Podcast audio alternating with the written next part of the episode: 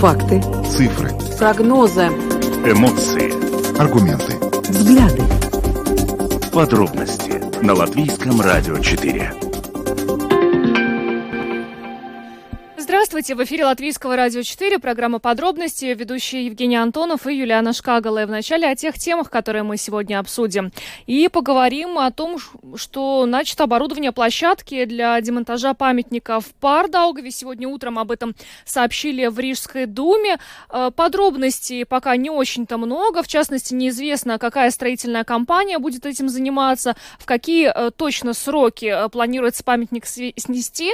Но на сегодняшний день ясно одно, что э, взрывчатые вещества для демонтажа использоваться не будут. Да, потом поговорим о том, что прокуроры из Латвии уже несколько раз посещали Украину, чтобы проверить и подтвердить в ходе расследования факты совершенных в этой стране военных преступлений. К настоящему моменту следователи из нашей страны выслушали более 50 показаний о возможных преступлениях россиян в Украине. И, в общем, эту тему нам прокомментирует латвийский прокурор. Ну и поговорим о том, что сегодня суд начал рассмотрение дела против Нила Ушакова. А, впрочем, а, сам Нил Ушаков отрицает все обвинения. Напомню, что а, в 2019 году еще в ходе обыска, проводимого КНАП, в кабинете мэра Риги было найдено запрещенное устройство. И вот, собственно, по этому делу сейчас Нил Ушаков и оказался в суде. Мы сегодня свяжемся с его адвокатом. Громкое заказное убийство произошло в Москве на минувших выходных. Убита Дарья Дугина, дочь человека, которым называют одним из идеологов русского мира, Александра Дугина. Считается, что именно идея этого человека во многом вдохновили нынешнюю агрессивную внешнюю политику России, в частности, привели отчасти к вторжению на территорию Украины. И вот, собственно, после этого убийства стали говорить, во-первых, кто был настоящей целью, была ли это попытка устранить самого Дугина, или действительно Дарья Дугина была целью этого нападения, и каким последствиям для страны дальше это может привести к новым репрессиям или чему-то еще. Поговорим сегодня об этом позднее в передаче. Ну и вернемся к теме электросамокатов, которая по-прежнему, к сожалению, для нашей страны является больной, потому что э, число э, дорожно-транспортных происшествий с участием этих средств передвижения продолжает расти, э, как и продолжает расти число пострадавших э, в рамках этих ДТП, которые впоследствии оказываются в больницах. Так вот, э, в парламент э, поданы поправки об ужесточении регулирования езды на электросамокатов. Обсуждаются несколько вариантов, но в частности один из них э, предусматривает, что самоуправление сами смогут определять зоны, э, в которых электросамокаты либо могут, либо не могут передвигаться. И мы сегодня э, в конце программы обратимся к вам за советами для наших политиков. И наш вопрос звучит так. Какое решение предложили бы депутатам вы для решения этой острой проблемы с электросамокатами? В конце эфира вы сможете нам звонить по телефону 67 227 7 440. Ну и добавлю, что видеотрансляция программы подробности доступна на домашней странице Латвийского радио 4 lr4.lv, на платформе РусЛСМЛВ, а также в социальной сети Facebook, на странице Латвийского радио 4 и на странице платформы РусЛСМ. Слушайте записи выпусков программ подробности на крупнейших подкаст-платформах. Наши новости и программы доступны также в бесплатном мобильном приложении «Латвия с радио». Оно есть как в App Store, так и в Google Play. Ну и я также еще отмечу, что готовясь к Международному дню подкастов, мы предлагаем принять участие в вопросе о том, что вам нравится или не нравится в подкастах, и что бы вы хотели в них услышать. Примите участие в вопросе и э, выиграйте уникальную экскурсию по историческому зданию Латвийского радио. Э, принять участие в этом опросе можно на Facebook-страничке Латвийского радио 4. Ну а далее обо всем по порядку. Латвийское радио 4. Подробности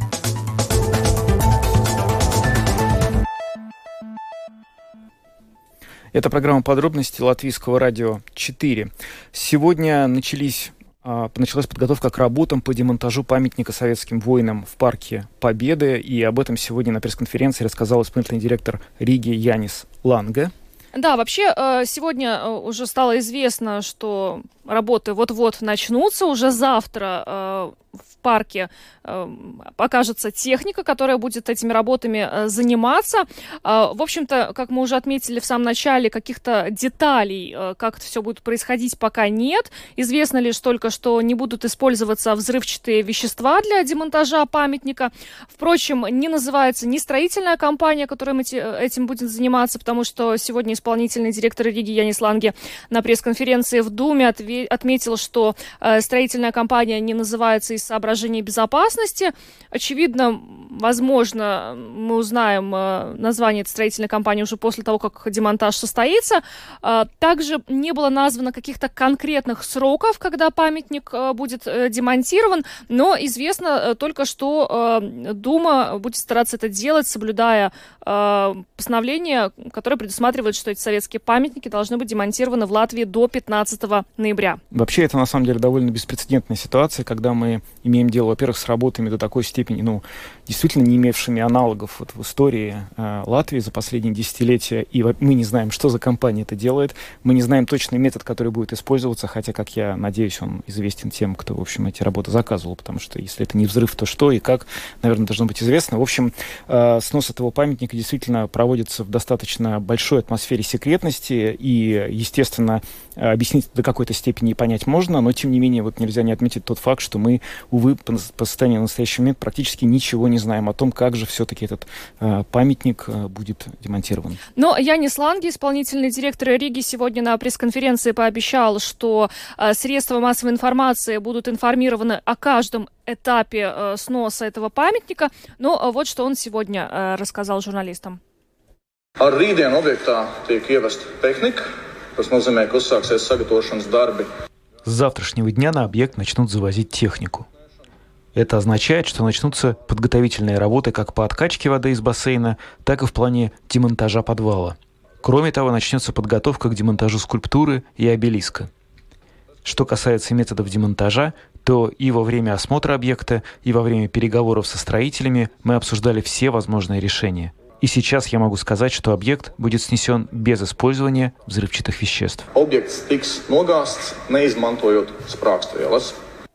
Полиция тоже готовится к этому процессу, потому что ранее служба государственной безопасности заявляла, э, что нельзя исключить провокации при э, демонтаже памятника, в том числе э, попыток прокремлевски настроенных лиц остановить или задержать его снос.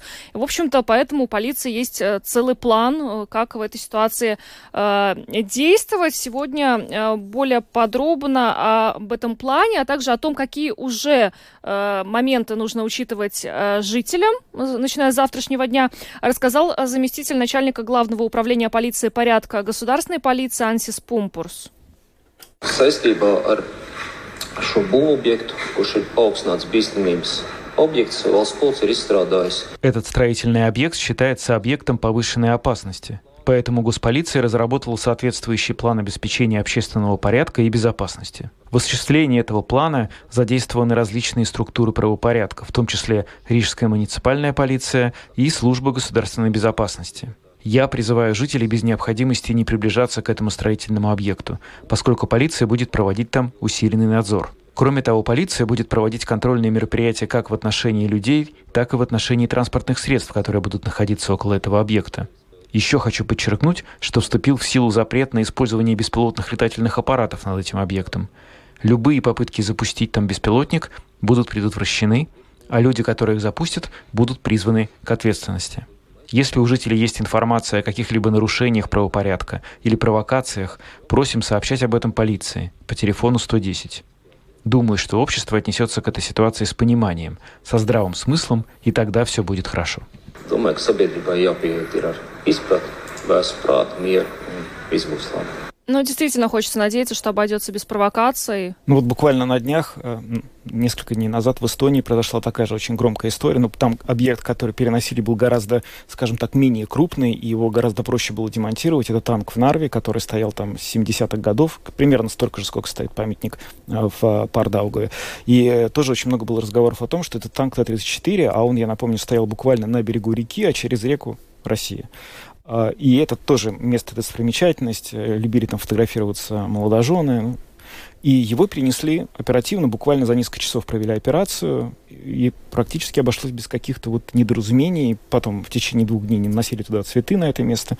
Но вот э, ни о каких инцидентах прямо вот с безопасностью, в общем, ничего известно до сих пор не было. Ну, видишь, э, в эстонской Нарве все это произошло быстро. Да. Здесь не получится, потому что эти работы э, по демонтажу, они просто масштабные. Сначала надо откачать насосами воду из бассейнов, да, потом, то есть эти конструкции на много-много метров уходят под землю. То есть даже трудно представить, сколько вообще дней, недель это все может занять. Так быстро, как в Эстонии, не получится в любом случае. Представить, сколько это может занять, мы можем, потому что мы знаем, что точно даже не до 15 как сегодня сказали на пресс-конференции, а раньше, чем до 15 работы будут завершены. То есть, получается, ну, там, два месяца, да, получается, два месяца с, с небольшим. Это тот срок, за который этот проект будет совершен. Ну, конечно, о масштабе работы сравнивать невозможно. Эстонский проект был в этом смысле гораздо меньше. Но, в общем, а, с другой стороны, э, тут такой философский вопрос. Что вызывает больше эмоциональную реакцию? Однократная акция удаления условно говоря, какого-то культового объекта или длительный растянутый процесс. Неизвестно. Неизвестно, да. А, ну, еще э, хочется отметить э, важную информацию, в частности, для э, водителей. В связи с тем, что сегодня начаты эти подготовительные работы к демонтажу, э, установлен строительный забор и э, полуторакилометровое заграждение для безопасности, которое ограничит движение пешеходов на участке бульвара Узворос от улицы Бариню до улицы Ойера-Вациетиса и на участке улицы Бариню от бульвара Узворос до улицы э, Херманя. Движение общественного транспорта ограничивать не планируется, а для остального автотранспорта будет введен запрет на стоянку и остановку. Эти ограничения предусмотрены до 15 ноября, но будут зависеть фактически от ситуации, э, сколько все это, э, сколько времени потребуется э, для демонтажа. Но здесь хочется еще раз напомнить вот то, о чем говорил представитель государственной полиции Ансис Пумпурс. Но если полиция просит не приближаться к этому объекту и говорит о том, что будут проводиться контрольные мероприятия, то, наверное, не надо надо приближаться к этому объекту и э, не провоцировать э, какие-то неприятные ситуации. Не становиться субъектом оперативных мероприятий. Да, именно. Да, ну что ж, переходим к следующей теме. Прокуроры из Латвии уже несколько раз посещали Украину, чтобы проверить и подтвердить в ходе расследования факты военных преступлений, которые совершила Россия на территории этой страны. К настоящему моменту латвийские следователи выслушали более 50 показаний о возможных преступлениях россиян в Украине. Ну, э, мы сегодня связались с генеральным прокурором Юрисом Стукансом для того, чтобы э, выяснить какие-то детали. Но э, сразу забегая вперед, отмечу, что, по словам господина Стуканса, они сейчас не вправе раскрывать, по каким конкретно дел... какими конкретно делами занимаются прокуроры из Латвии. Это секретная информация. Но вот что он нам рассказал сегодня вообще о том, как происходит этот процесс, как собирается информация, как проверяются факты уже непосредственно на территории Украины.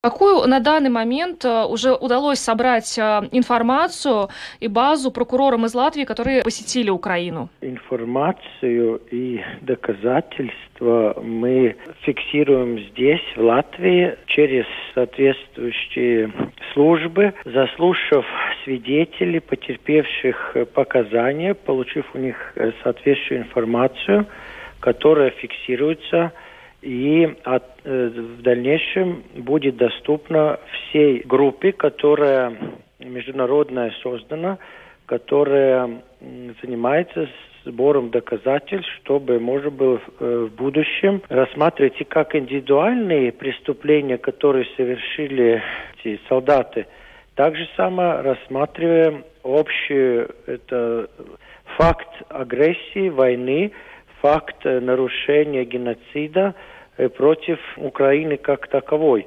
потому что в этой э, международной группе также участвует Международный уголовный суд прокуроры, который также собирает общую базу доказательств, чтобы потом решить вопрос о использовании в соответствующих процессах эту информацию. Это международная группа, которую создала в том числе и Украина участвует, она решает, э, где необходимы какие общие действия, встречи и так далее. И в том, в том же самом как моменте, что с разных стран э, также следователи посещают место происшествия и, соответственно, не только место происшествия и другие процессуальные действия, которая необходима для общей этой цели. Какие-то более, как говорится, детальные это, ну, информации или объяснения невозможно, потому что международное соглашение предусматривает, тогда нам нужно э, всей, всем участникам группы давать э, ну, разрешение, чтобы какой-то детали что-то обсуждались. Есть такое Эйро-Юст, европейская организация – где европейские страны, э, прокуроры создают этот основу, и они вот занимаются помощью, оказываются в различных преступлениях и расследованиях, которые связаны с, ну, с несколькими государствами. Этот механизм уже ну, давно создан, работает, и в этом случае также он используется. То есть правильно ли я понимаю, что все э, вот эти вот материалы можно получить, в принципе, не выезжая из Латвии нашим прокурором, то есть э, через базы, да, которые вы упомянули, а в Украину они потом уже выезжают для проверки каких-то фактов? Ну, есть, да, разные моменты, когда нужно и на месте, э, как говорится, встретиться и, соответственно, действия какие-то проводить, потому что получив информацию здесь, ну, необходимо э, эти нарушения, ну, преступления, они же на территории Украины произошли. Поэтому, конечно же, э, любое, э, ну, доказательство, ну, если есть такая необходимость, должно быть подтверждено и другими фактами, ну, чтобы максимально уменьшить, э, ну, этот субъективный момент, и чтобы объективные факты в совокупности не давали э, основания это спорить. Всегда ли сейчас легко проверить эти факты в Украине в условиях все-таки войны? И учитывая, например, ну вот как с этой вопиющей просто ситуации в городе Буча, все-таки прошло уже какое-то время, и вот по истечению какого-то периода времени, все-таки насколько прокурорам тяжело или легко сейчас вот отправиться и получить там что-то?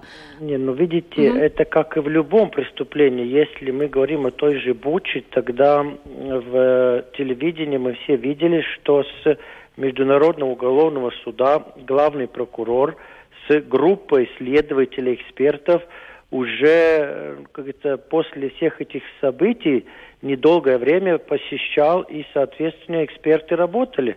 Конечно, какие-то дополнительные могут появиться необходимость что-то еще, но, видите, если мы опять смотрим, ну, хотя бы даже телевидения и эти видео, что в социальных сетях и так далее, ну, мне кажется, уже на данный момент ни у кого не может быть сомнения о военных преступлениях, о агрессии против э, конкретного государства и так далее. И в этом аспекте ну, э, совершаются и еще такими солдатами индивидуальные преступления. Но все это необходимо Э, расследовать Украине. Уже несколько тысяч уголовных дел возбуждено, и все это будет расследоваться и дана оценка. Но другого варианта нету. А латвийские прокуроры по каким-то конкретным э, делам, может быть, вы могли бы назвать, э, в каких э, делах? Я они... не могу не ничего можете. конкретно, угу. да, нам нужно получать разрешение с международной этой группы, чтобы можно было какие-то конкретные вопросы уже ну, опубликовать. Потому что, видите, здесь тоже нужно понимать, правильно вы сказали, чем больше, ну, преступники, они же надеются, что они не будут пойманы, не будут наказаны.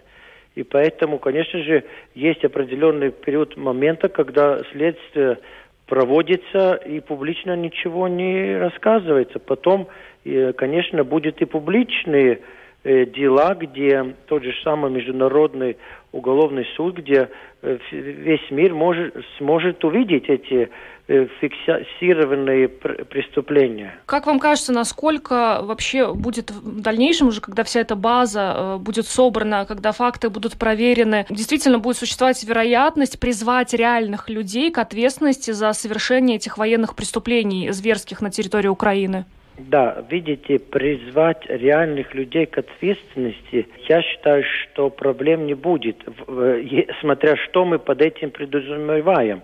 То, что каждое государство, согласно международных конвенций, своих граждан не выдает для, скажем, ну, другим, э, конечно, что Россия никогда, ну, по крайней мере, на данный момент это даже тяжело представить, хотя там тоже будем надеяться, что изменится ситуация, и хотя бы они могут перенять эти дела и там на месте это судить военных преступников.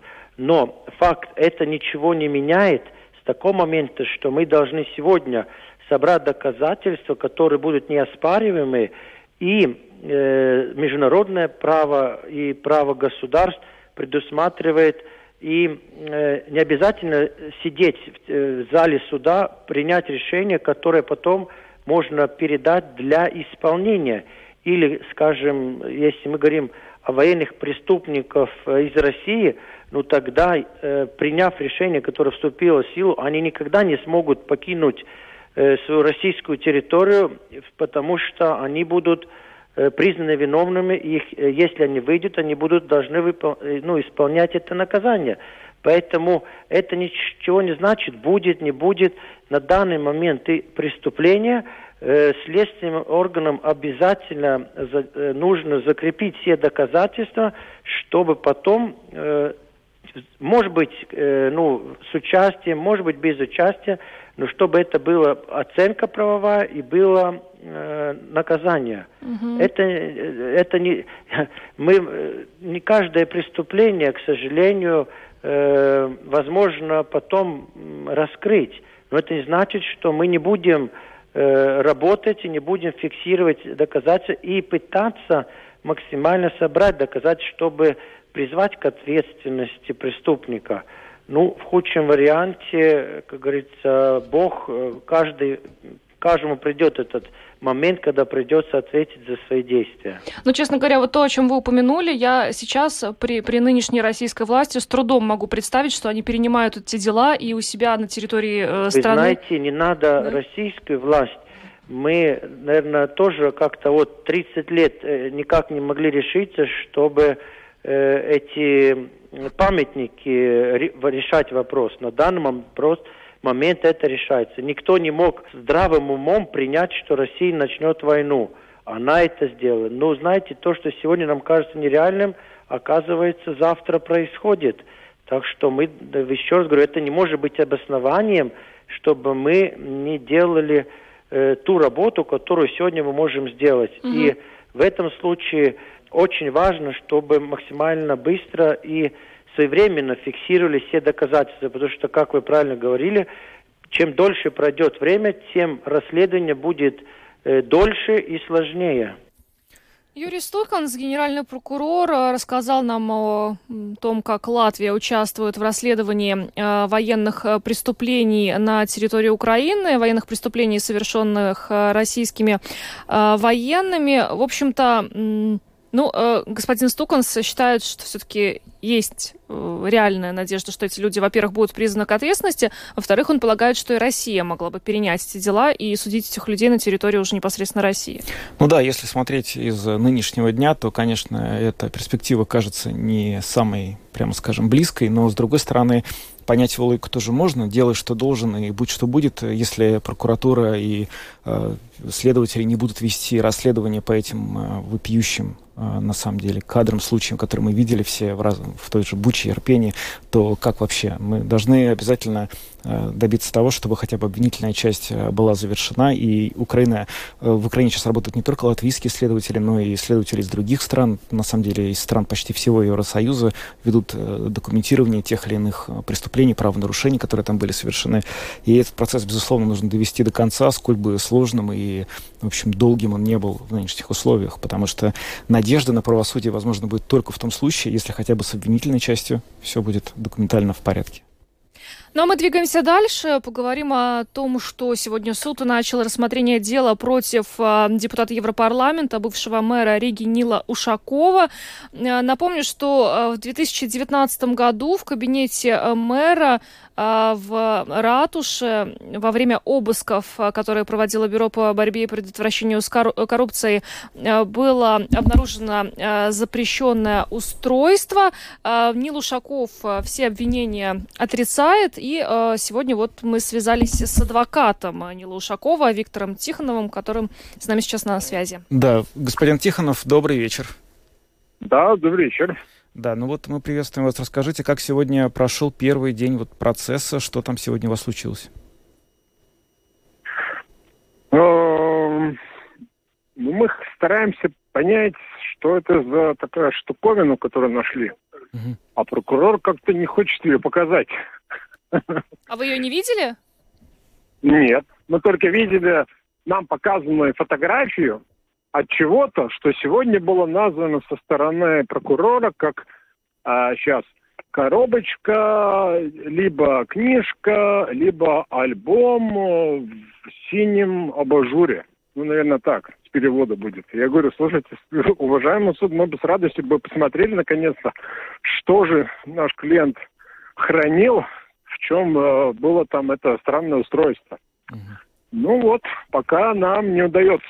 Прокурор сказал, что где-то находится в этом другой структуре, когда привезут или привезут, вообще не ясно, и надо ли. Ну, исходя из чего суд, суд решил, что этот вопрос будет решать завтра. Ну вот я хотела бы э, понять, Нил Ушаков э, сам на своей э, Facebook-страничке написал, что вот эту вот э, папку или альбом, да, который, о котором вы говорите, э, он был найден в кабинете заседаний и приемов, где э, проходили рабочие э, встречи общественные и представительские мероприятия. Там Ушаков давал интервью, и он же, этот кабинет был открыт для посещений, например, в ночь музеев. Таким образом, Нил Ушаков, я подразумеваю, намекает на то, что могли подбросить это устройство, но в то же самое время он пишет о том, что э, Рижская дума э, оснащена полноценной системой видеонаблюдения, э, которая была специально установлена IT-центром Рижской думы, и тогда не очень понятно, ну, то есть, э, если действительно кто-то подбросил, как это не попало на камеры видеонаблюдения? Не-не-не, уточним. Там э, э, с логикой все хорошо с нашей стороны. Значит, э, а, да, так и есть, что помещение, по сути, доступно любому. А, первое. Второе, потому мы сейчас опрашиваем всех свидетелей на суде. Алло. Да, да мы вас слушаем, вы в эфире. А, окей, да а, опрашиваем вот сейчас свидетелей, и, и, и мы сегодня подали целую кучу фотографий, по которым видно, и, кстати, в соцсети, все эти Google, ну, у нас других картинок нет, где вот ну, народ просто, как говорится, приезжал, фотографировался в кресле с этой цепью и с кошками и ла-ла-ла. А, почему про видеонаблюдение? Потому что это показывает первое, что если надо было бы, прокуратура бы могла бы установить, кто же этот альбом подбросил. Проблема сейчас другая, как сейчас вот мы тщательно знакомились со всеми материалами, делами и архивом. А, следствие приняло решение не расследовать вообще ничего, что происходило месяц до обыска то бишь до 2019 года январь, следствие просто отсутствует. Они, они не вели ни проверку, ни проверку камер, ни опрос свидетелей. Ну, просто. Исходя из этого у нас логичное заключение, что подброс этого альбома произошел в 2019 году, в январе, и когда Ушаков сам попросил вести взрослейшие и себя признать потерпевшим, прокуратура быстро дело отдала в суд. Типа, ну, ты должен был знать, либо, может быть, ты сам знал, что-то там хранилось где-то в помещениях Думы. Вот и это сегодня мы как-то кругом да округом про это говорим, потому что объяснение, почему прокуратура не взяла видеонаблюдений, записи, не задавала э, свидетелям, что же происходило, кто зашел, кто ушел, кто принес, кто не принес и так далее, в январе. У них только конец декабря. А, помним, да? А, февраль, март, это же было, ну, январь, это было, помните, Rīgas Satiksme, много там суеты, а, подготовка отстранения мэра, ну, я понимаю, что там были ну, проблемы, как говорится, обоснов... с обоснованием. Ну, и явно, наверное, подбросил этот альбом, и все. Ну, мы на самом деле не можем, конечно, сейчас как-то знать, по какой причине э, прокуратура, следственные органы не предоставили определенных материалов, вот если верить вашим вот словам, за январь, просто потому что нас нет, нет вы спросили, а да, что... Да. Я имею в виду, я что... Извиняюсь, как... я перебил, это да. вот то, что сегодня мы делали. Mm-hmm. Я сейчас не, не пересказываю доводы, ну, это вот было... Ну да, но мы просто то, должны мы... вызвать тогда yeah. представителя прокуратуры в эфир, чтобы он объяснил, а у нас такой возможности сейчас в прямом эфире нет. А скажите вот э, лучше вот, как сейчас выглядит этот э, Э, процесс в плане перспектив э, вашего клиента. Вот э, есть некая обвинительная часть, которая утверждает, что было видеонаблюдения, устройство, которое вело запись, да, и вы доказываете, что, соответственно, оно не принадлежало вашему клиенту, и это как-то подбросили. Что максимально ему грозит, и как вы можете на самом деле не, доказать? Не, у, я, я извиняюсь, я вас не, уточню. Во-первых, обвинение не идет о том, что было видеонаблюдение. У Дума было официальное видеонаблюдение, закроем эту тему, и она велось. Про это у нас спора нет. Это законно, это правильно, это все окей. Вопрос о том, что нашли э, в этом помещении собрания вот эту странную, этот альбом, у кого было, э, в котором была возможность вести наблюдение, но наблюдение не велось. Потому мы говорим, какой смысл Ушакову тащить альбом наблюдения, если одновременно происходит э, э, всеобщее видеонаблюдение официально всех этих же помещениях. В том логика. Какой смысл, если ты имеешь э, подключение официально к видеонаблюдению своих же помещений, условно, да, всех Дума, это центрального здания, зачем еще тащить какую-то коробку самодельно? В том логика. Мы хотим сказать, что даже мотива абсурдного, даже такого нету. А что грозит а, вот как... по этому делу, возвращаясь к вопросу? Не, не, ну там, там, ну там, сколько там было, какие-то штрафы и все. Угу. Санкции там, я думаю, политические же они хотят. Они хотят же повлиять на статус депутата Евросоюза, на выборы. Но мы же видим, что это как-то нечаянно все ну, подстраивается к выборам в октябре. Ну, это же... Не, ну выборы в октябре здесь, наверное, ни при чем, потому что все-таки он депутат Почему? Европарламента. Ну а как? Но почему здесь выборы в октябре в Ну, он же согласен, он же ведущий, все же политик большой партии. Одна, Нет, ну давайте мы... Да, это не входит никаким да. это не связанные вещи. Вы знаете, но он депутат Европарламента, вы, нет, вы, вы даже спросили, выборы в другой вы год спросили, Вы да. просили по, про график, я mm. и говорю, мы не знаем, закончим ли мы это к октябрю mm. или к декабрю, не знаю. Mm-hmm. Понятно. Это, Скажите, это были доводы. Мы сами а... хотим посмотреть, понять, как, что, куда будет подстраиваться. Нечаянно, отчаянно или как mm-hmm. это. Какие максимально политические последствия все-таки ему грозят? Э, вот долго ходили разговоры о том, что в случае этого приговора у него могут быть э, какие-то проблемы с заниманием должности депутата Европарламента. В какой стадии находится эта ситуация? Учитывая, что он уже сейчас лишен этой депутатской неприкосновенности в Европарламенте, ну, сам вообще-то ее попросил тоже, в конце mm-hmm. концов, лишить. Да, ну хорошо. А, отвечая, отвечая на вопрос, я думаю, ответ у нас э, очень простой. Вы, наверное, уже э, лучше меня знаете. На днях э, другая политическая партия э, подала идею на то, что надо отнять депутатский э, мандат, если там лицо там осуждено по этой статье. Угу. То бишь э, Сейм должен принять. Ну, сказать, что это не политика, ну, я думаю, это мы себя тогда обманывали. Вот, и а Евросоюз, э, принцип-то какой? Какое, э, скажем, законодательство соответствующее государство, такой принцип применяется к депутату Европарламента. Если у нас по Конституции там, он должен терять мандат, значит, он там и теряет. У нас сейчас мандат не теряется. Ну, потому, я понимаю, идет сейчас одновременно закон... поправка к законодательству, вот э, политические оппоненты, что надо как-то вот повлиять на это все. Ну что ж, спасибо вам большое за, за интервью и за разъяснение. Виктор Тихонов, адвокат Нила Ушакова, был с нами на связи. Еще раз благодарим и всего спасибо доброго. Спасибо вам, да, благодарю, тоже всего лучшего. До свидания.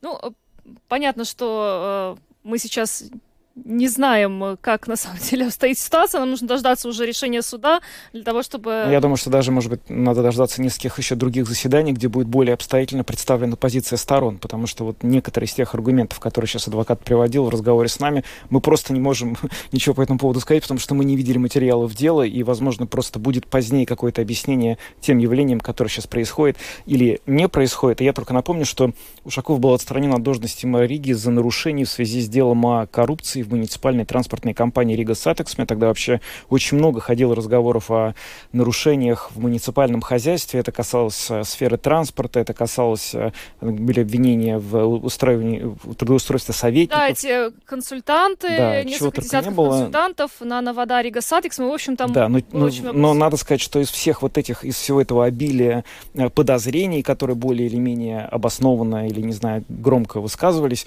в общем, удалось следствию Э, прийти в суд только с одним, оно касалось вот этого реально э, микрофона, устройство записывающего устройства, да. которое обнаружили в его рабочем офисе. Ну что ж, за этим делом да. мы будем следить, пока двигаемся дальше и поговорим о громком убийстве в Москве. На выходных автомобиль дочери российского философа Александра Дугина, которого называют идеологом русского мира, взорвался на подмосковной трассе. Женщина погибла на месте и по словам некоторых очевидцев, в машине должен был находиться и сам Дугин, но в последний момент он пересел а, в другой автомобиль. Но а, позже, вот буквально сегодня, а, ФСБ объявили, что убийство Дарьи Дугиной раскрыто. ФСБ считает, что к нему причастны украинские спецслужбы. Киев это отрицает. Да, ну а сейчас с нами на прямой связи обозреватель Deutsche Welle Константин Эггард. И, Константин, добрый вечер. Ага, Константин, звонок сорвался. Сорвался, попробуем, попробуем еще раз, еще раз дозвониться.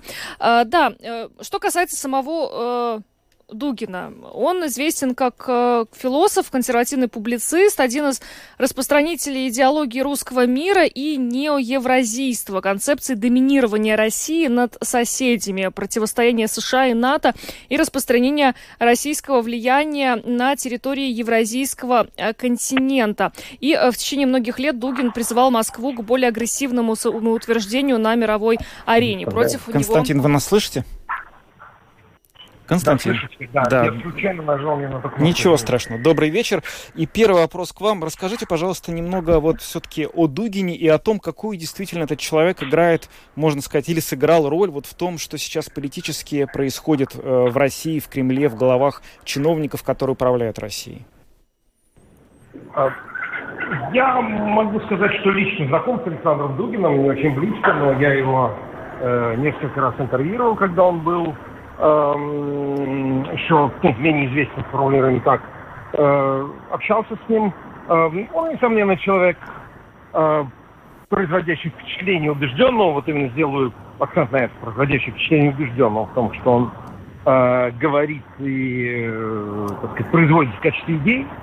Эм, несомненно, его эм, образцы это философы начала 20 века, Освальд Шпенглер, особенно итальянцы, э, Юлиус Эвола и Габриэле Данунцио, люди, которые, которых многие называют в той или иной степени предтечами, скажем так, итальянского фашизма. Эм, в общении он очень такой, ну, прямо скажем, резкий человек бывает, он не очень легко терпит э, тех, кто с ним не соглашается. Эм, и э, одновременно если честно, вот это представление о том, что каким-то образом Дугин это э, такой серый кардинал путинского двора, у меня нету убежденности, что это так.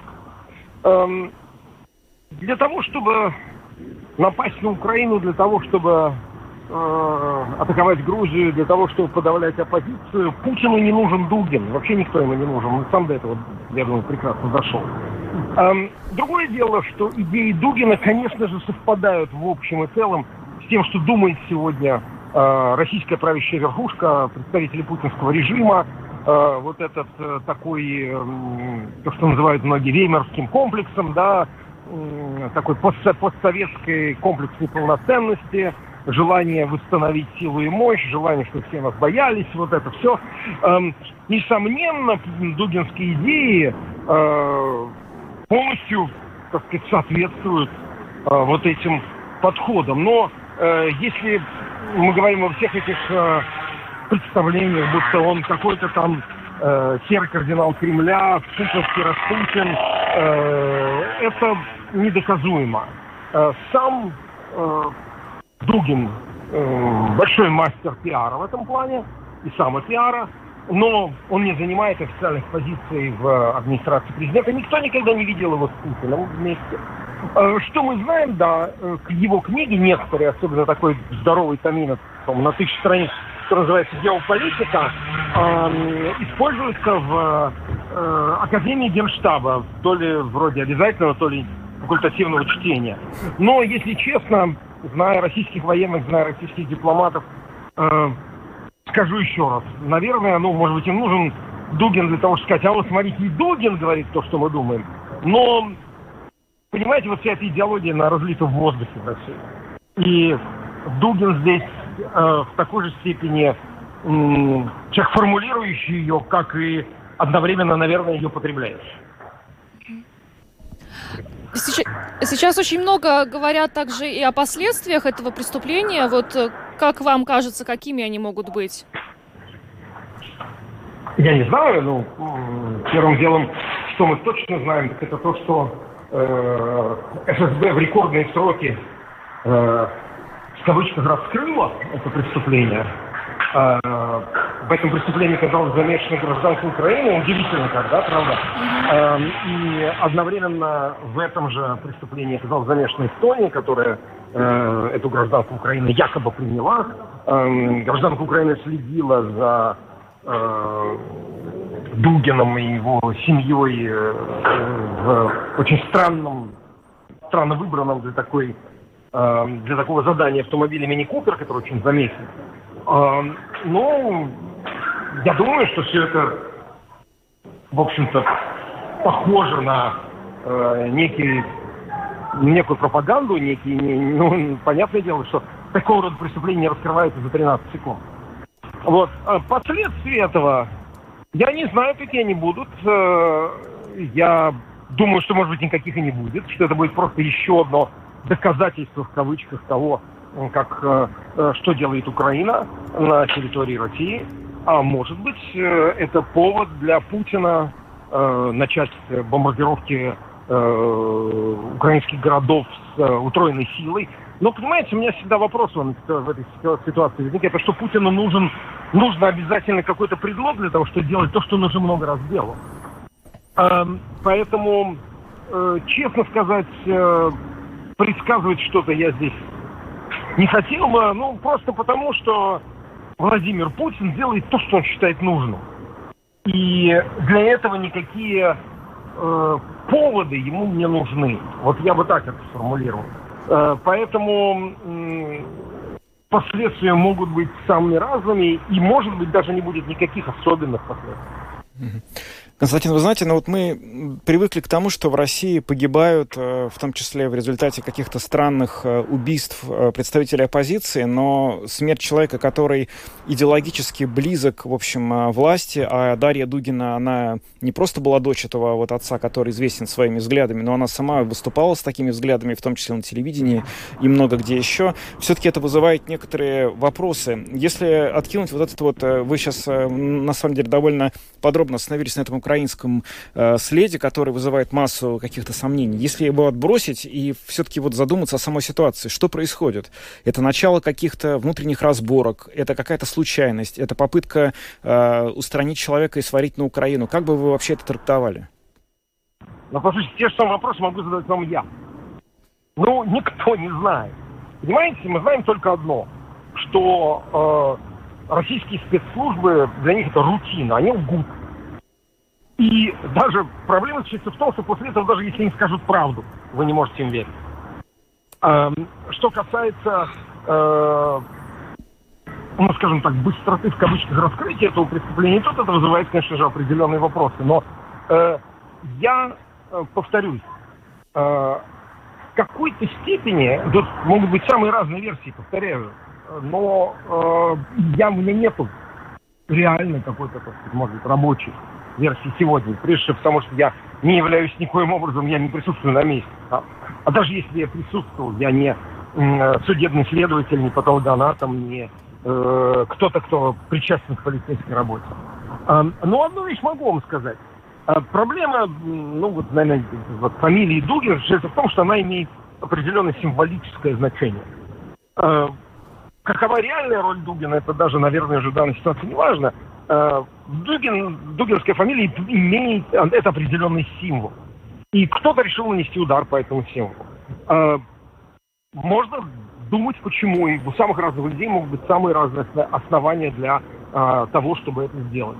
Мы не знаем, был ли это случайностью, был ли мишенью сам Дугин, российские телеграм-каналы говорят, что на самом деле машина вроде принадлежала его дочери, но Российские телеграм-каналы содержат массу мусора э, и дезинформации, которую направляют и спецслужбы, и там кто угодно.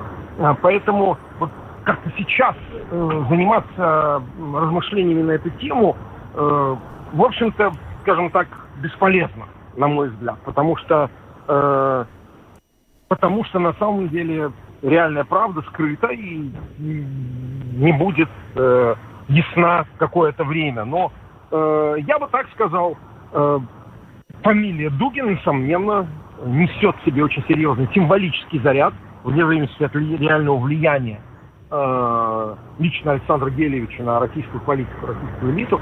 И вот, наверное, в этом какой-то смысл заключается. Ну что ж, спасибо вам большое, Константин. Э, Константин Негерт, обозреватель Deutsche Welle, был с нами на связи. Еще раз благодарим вас. Хорошего вечера. Всего доброго вам. До свидания. До свидания. Спасибо. До свидания. Ну, э, вот э, Константин считает, что вопреки тому, что писали многие западные СМИ, все-таки роль Дугина несколько преувеличена в политическом пространстве России сейчас. Ну да, но на самом деле, конечно, мы здесь вступаем на очень зыбкую почву, потому что до конца наверняка никто не знает, кто же так прям вот близок к Путину, кроме тех людей, которые очевидно ему близок. Это 4-5 э, человек, которых знают все, а остальные это такие догадки. Просто мы исходим, э, те люди, которые считают, что Дугин близок ему, исходят из того, что в какой-то момент э, Путин увлекся историей и увлекся этими идеями вот этого разного имперскости, и Дугин их явно яростно проповедовал. Я очень хорошо э, помню период, условно, 90-х годов, когда люди, вот, э, идеи типа вот тех, которые высказывали сейчас Дугин совершенно открытые, они являются, ну, чуть ли не мейнстримом, они были в, России, ну, максимум попадали в статьи газеты «Завтра». Была такая праворадикальная газета, которую иногда даже запрещали, и вот только там где-то они могли быть. Но вот сейчас это все дошло до того, что теперь мы это имеем в виде абсолютно нормальных вещей, которые можно высказывать и даже на основании этого строить какую-то э, внешнюю политику. Так что действительно интересно. И, кстати, Путин вот э, высказал, э, выразил соболезнования Дугину в связи со смертью его дочери буквально вот за полтора часа до нашего эфира. И действительно очень бросается в глаза тот факт, что это убийство было раскрыто за два дня. Да, и, это, и... это супер, супер быстро. Сегодня там в интернете везде э, все обсуждают график, сколько времени прошло, что ФСБ не может э, раскрыть убийство Немцова, Политковской и других правозащитников, то есть это тысячи дней. А здесь за два дня все установлено, установлено, что на чем ездила эта э, подозреваемая, которая якобы скрылась на территории Эстонии. Ну, в общем, не знаю, как это комментировать. Фантастика. Да, фантастика абсолютно. А, к сожалению, мы сегодня не успеваем а, провести интерактивный опрос, а, но завтра, завтра в нашей программе мы ждем ваших советов политикам, как решить проблему с электросамокатами в нашей стране. Сегодня на этом завершаем программу подробности. С вами были Евгений Антонов. Юлиана Шкагла. Звукооператор Регина Безня, видеооператор Роман Жуков. Всем хорошего вечера и до завтра. До завтра.